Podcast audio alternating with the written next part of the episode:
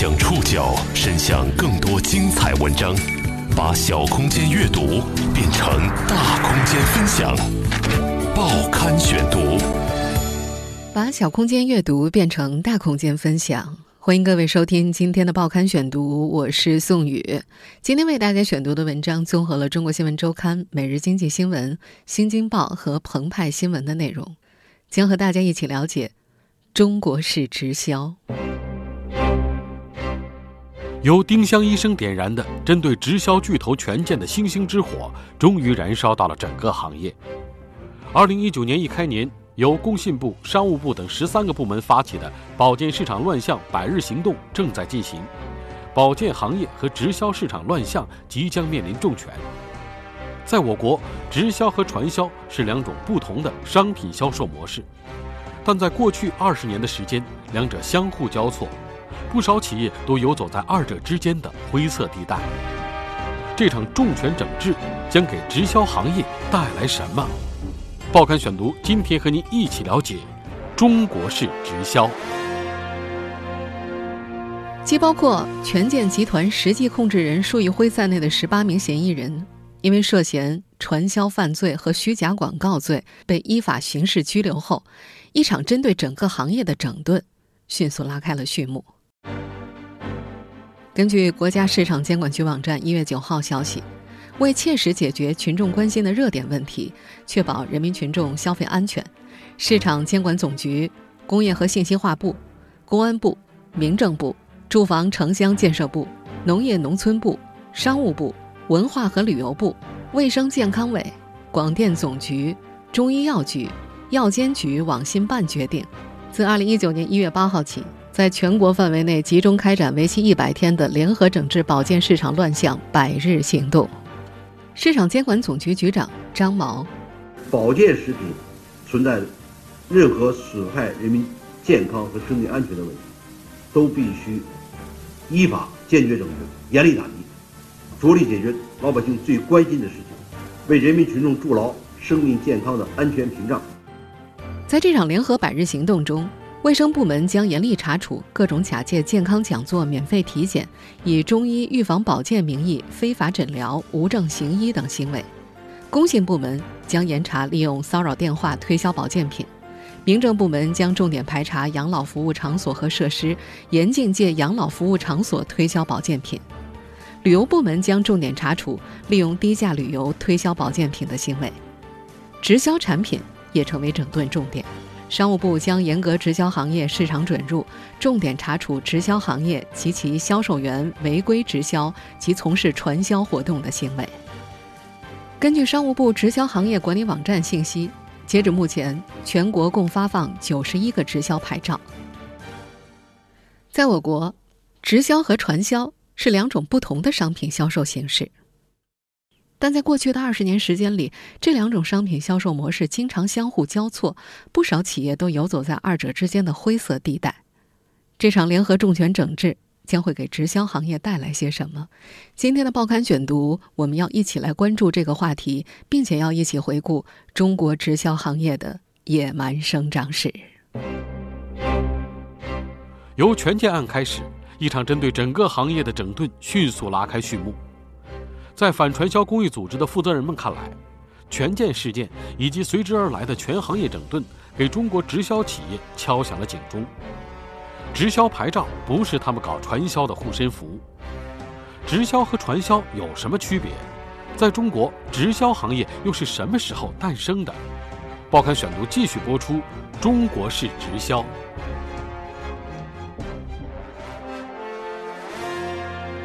直销是个舶来品。产生于美国，在上世纪六十七十年代传入欧洲和日本，随后流行于港台。直销是上世纪九十年代进入国内的，在一开始，它和传销是同一个概念，两者的英文都是 direct selling，也就是直接向消费者销售商品，它是一个中性词。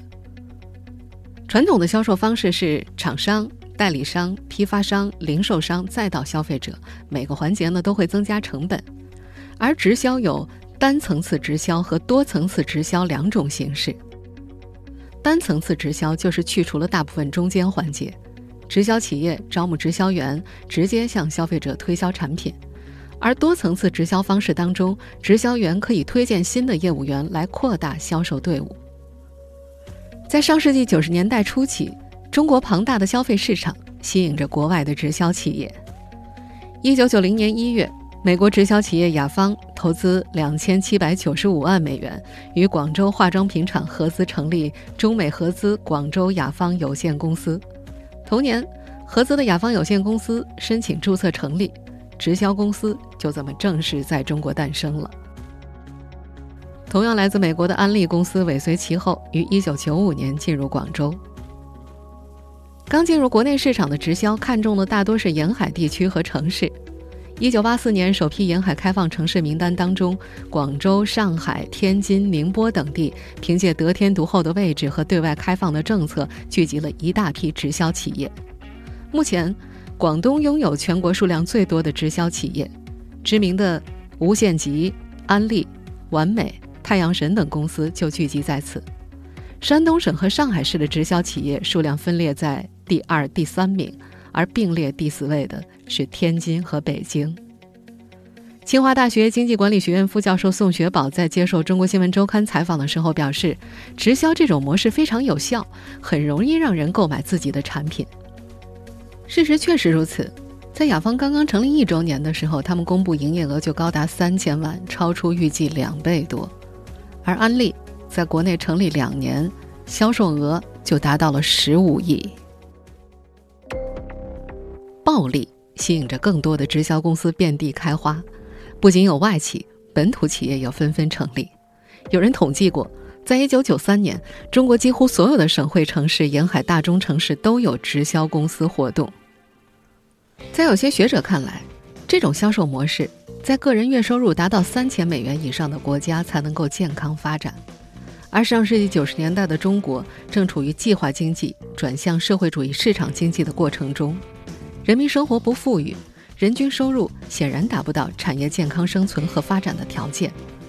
再加上，当时国内下海潮，有些人发了财，而更多的尚处于经济窘迫的状态，人们心态失衡，也想追求暴富，这些因素都给传销走上非法渠道提供了土壤。清华大学经济管理学院副教授宋学宝也解释说，在过去，传销和直销是一个概念，传销在国外也有做得很正规的厂商，但是因为传销太有效了。心理素质、法律意识、社会结构等因素，使得它存在着风险。由于中国市场经济发展水平不高，再加上当时的法治水平和国民素质也跟不上，所以就导致那时很多涉足其中的企业演变成了犯罪集团。国内最初的传销卖的还是货真价实的产品，但后来就走上了歪路。有些企业把重心放在拉人头、扩大网络上，并不想好好做产品。产品和服务只是他们的噱头，价格大大超出其价值，最终并没有给消费者带来真正的价值。这就是非法传销的特点。有数据显示，一九九八年年初，在传销仍未得到规范之时，持有传销牌照的公司猛增到五千多家，各地因为传销所发生的恶性事件比比皆是。非法传销一时泛滥。这是国务院于一九九八年四月份颁布了关于禁止传销经营活动的通知，这纸通知把传销和直销全部封杀。同年十月，国家发布了关于外商投资传销企业转变销售方式的有关问题通知，要求外商投资传销企业必须转为店铺经营，雇佣推销员。随后呢，国家批准了安利。雅芳、玫琳凯、天津上鹤等十家直销企业转型经营。二零零五年是中国直销行业发展的另一个重要转折点。这一年九月，《直销管理条例》和《禁止传销条例》出台，至此，传销和直销的概念在国内明确被区分开来。但在国内蓬勃发展的直销行业，却一直很难摆脱传销的色彩。报刊选读继续播出：中国式直销。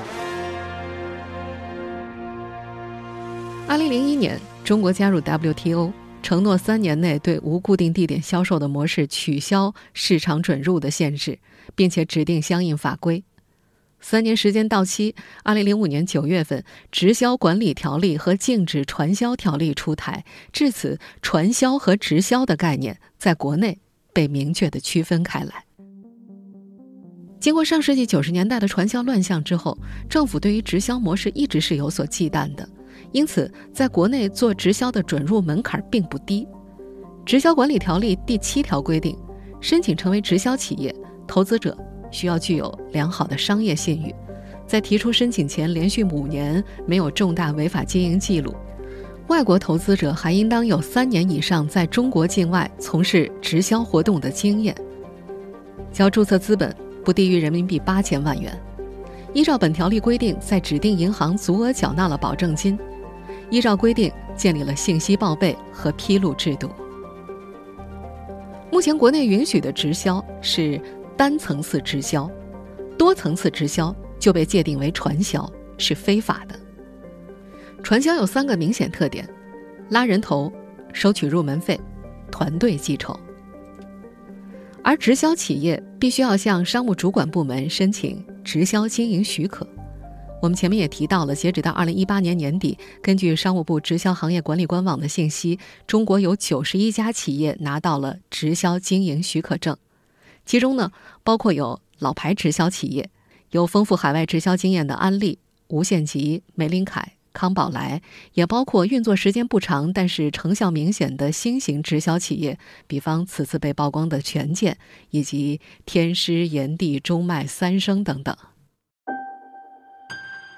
南京大学中国直销研究中心常务副主任董一仁在接受《中国新闻周刊》采访的时候提到，政府在2005年出台的两个条例。实际上是一刀切，他觉得这和直销的现实脱节。条例当中不允许多层次直销，但这是国际直销企业通行的做法。如果这种做法被禁止的话，直销对企业和直销人员就失去了吸引力。几乎没有一家直销企业会为了单层次直销而申请牌照。在这位研究学者看来，国内目前的直销企业实际上都在使用多层次直销。这就像是皇帝的新装一样，大家心知肚明，但是谁也不去捅破。在董一人看来，区分正规直销和非法传销，不是看是否拿了商务部的牌照，而是要看销售的出发点。正规直销是产品本身很好，消费者体验之后认为值得推荐给别人；而非法传销是产品的好坏不重要，完全靠制度奖励直销员发展下线，这就异化了直销的含义。在商务部公布的获直销经营许可的名单中，权健集团所在的天津占有八席。这座城市并不是直销企业最多的城市，却在过去的十多年中，渐渐在国内反传销界有了“传销圣地”之名。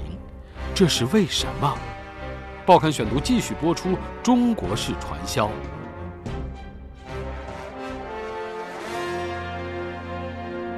权健总部所在的天津。的确，早早的就抢占了直销版图的一角。一九九三年，美国华裔商人陈尚吉把上贺集团的业务拓展到了国内，他投资一千万美元，在天津成立了天津尚贺保健用品有限公司。同一年，三十五岁的李金元从河北沧州老家来到了天津荒草遍野的武清开发区，成立了天狮经济发展总公司，这就是后来天狮集团的前身。二十多年之后，它成了天津规模最大的保健品直销企业。在天津，和天狮上贺一样，成立于上世纪九十年代的直销企业还有三家。一九九四年，天津天使力联合制药公司与天津美通药业有限公司相继成立，天使力后来更名为天士力。一开始，这两家公司只在医药领域，无异于保健品直销。二零零五年。由天士力控股的金士力有家成立，以直销的方式销售本企业及控股公司生产的保健食品、化妆品、日用品，并且于2006年拿到了天津的第一个直销企业牌照。至于美通，根据《中国直销杂志》的梳理，这家公司几经易名，于2008年涉足保健品市场，成为如今天津八家直销企业之一的天津助源健康科技集团。1996年9月。另一家直销企业康婷生物工程集团有限公司在天津市西青区成立。至于如今处在风口浪尖的权健的成立时间，则相对较晚，是在二零零四年。天津早期的直销企业当中，以天狮集团最为有名。二零一八年八月二十九号，全国工商联发布的《二零一八中国民营企业五百强榜单》显示，天狮集团排名第两百一十四位，在天津民营企业当中位居第三位。董事长李金元被称作“金门首富”。从一九九八年到二零一八年一月，李金元一直担任天津市政协委员。天狮集团上一回被媒体关注，还是在二零一五年。中国豪老板豪掷一千三百万欧元，请六千四百名员工由法国的消息刷屏。我们现在听到的是当时媒体新闻报道的录音。法国《巴黎人报》啊，英国《卫报》还有路透社等等，欧洲史上最大旅游团的豪华行程。八号下午，一中国公司打破吉尼斯人链纪录。二零一八年五月份，天狮集团组织了六千多名员工进行豪华的法国四日游。他们衣着统一，头戴蓝帽，身着白色 T 恤，挤满了当地的街道。他们举着自夸的英文标语，并在街头齐声高喊了两个小时的企业口号，引来法国警察维持秩序。法国人从来没有见过单次人数这么多的旅行团。巴黎老佛爷百货为这些游客专门开设了一层楼进行退税法国外交部长甚至还出面会见了该集团的董事长李金元。欧洲当时有多家主流媒体都对此事进行了报道。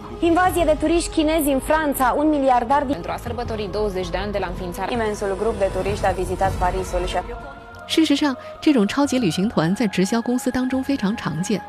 公司用各种豪华体验为直销员们带来谈资，用成功学给他们洗脑，还能借助媒体的自发报道为公司宣传造势，实现双赢。在中国直销杂志上盘点的中国直销城市代言榜当中，天津第一个被提名的企业就是天狮，它被业内认为是中国直销业界公认的民族直销企业标杆。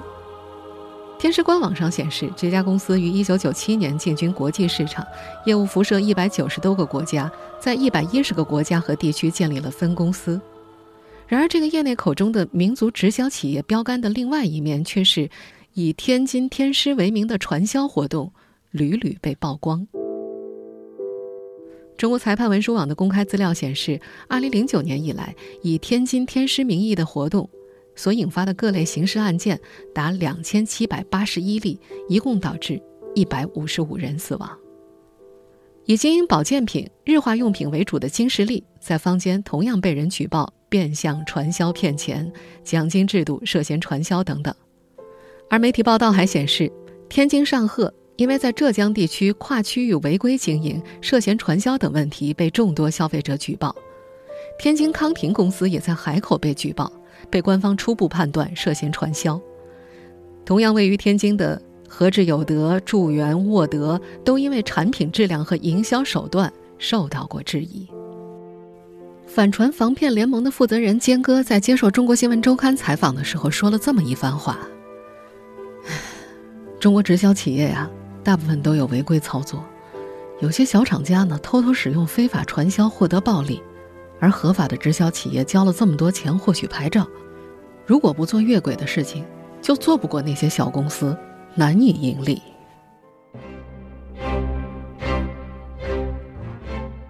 在研究学者看来，国内目前的直销企业实际上都穿着一件皇帝的新装，大家心知肚明，谁也不去捅破而已。也正因为如此，直销行业蓬勃发展的天津，才渐渐沦为业内口中的传销圣地。报刊选读继续播出：中国式直销。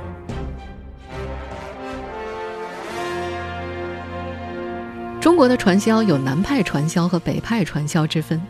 南派以广西北海为中心，北派以天津为重灾区。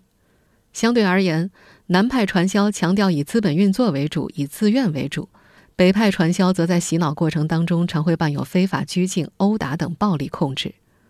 国内一家反传销机构的负责人张扬表示，近年来南派传销组织也不断的向天津转移，而东北一些零散的传销组织在南下的时候，也往往会选择天津落脚。张扬在接受中国新闻周刊采访的时候提到。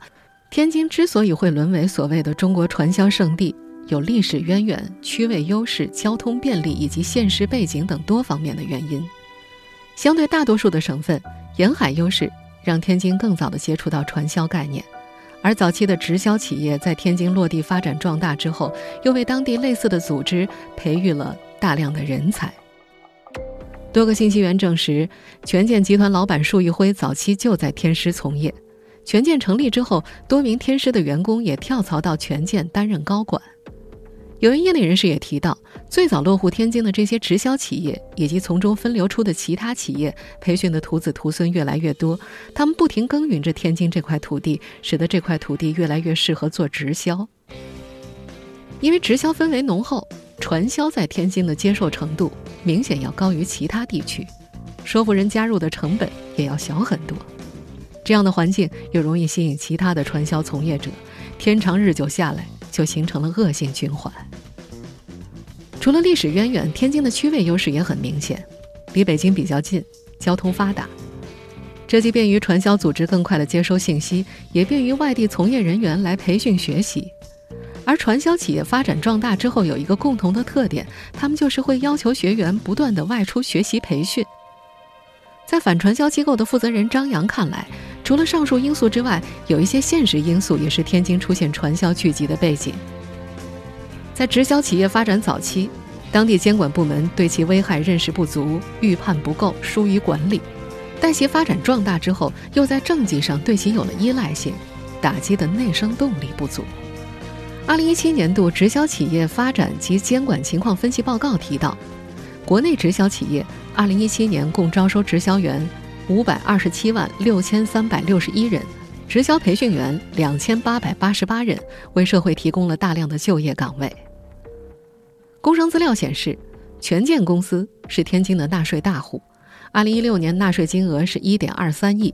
二零一七年纳税总额一点四七亿。权健公司总部所在的武清开发区，大部分工厂门口并没有太多的门店，但是在权健周边却有不少的饭店和生活用品的店铺。有一位曾在权健工作的直销员提到，每年从各地被带到权健总部参观的人特别多。开会期间，权健集团人山人海，而这些人来到当地要吃住行，会带动周边很多产业的发展。天狮集团也一样，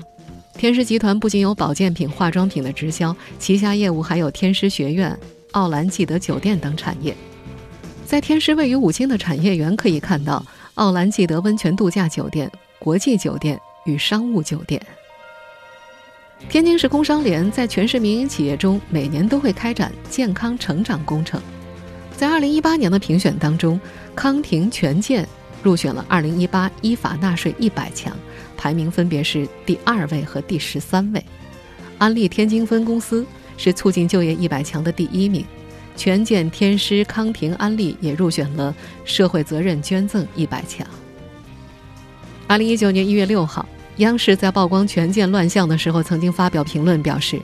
位于天津武清区的直销一条街，在所有人的目光之下，一直火爆到这次联合调查组进驻权健，特别是公安部门出面查处之后，才告一日关门。不得不问一句：是谁在涉嫌传销的小火苗刚刚起来之时，不但不迅速扑灭，还为他挡风遮雨？让其火势蔓延至今，烧坏市场，烧出人命，积成伟大不掉之势。央视还点评说：“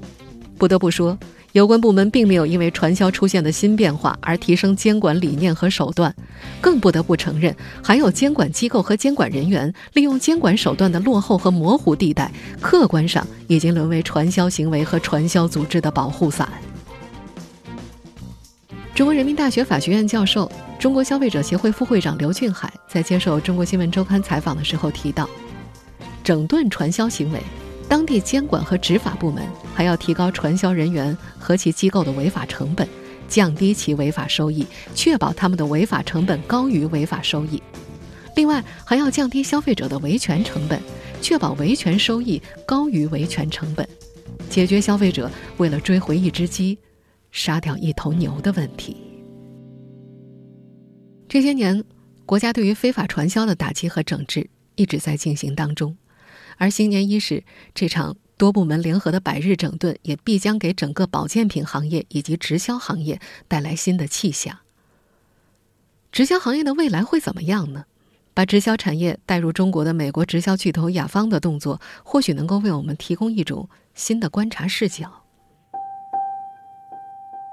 根据《每日经济新闻》报道，一月八号晚间。美国直销巨头雅芳宣布作价四千四百万美元出售其位于广州的工厂，接盘方为韩国化妆龙头 LG 生活健康旗下的飞狮小铺。雅芳本次出售工厂并非第一次，早在2018年7月份，雅芳就卖出了美国的最后一家工厂，此前他们也已经关闭了美国的另外两家工厂。在业内人士看来，这是传统直销模式。已经失去优势的表现。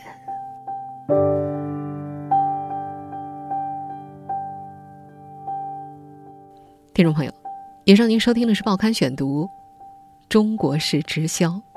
我是宋宇，感谢各位的收听。今天节目内容综合了《中国新闻周刊》《每日经济新闻》《新京报》《澎湃新闻》的内容。收听节目复播，您可以关注《报刊选读》的公众微信号“宋宇的报刊选读”，或者登录在南京。网易云音乐，我们下期节目时间再见。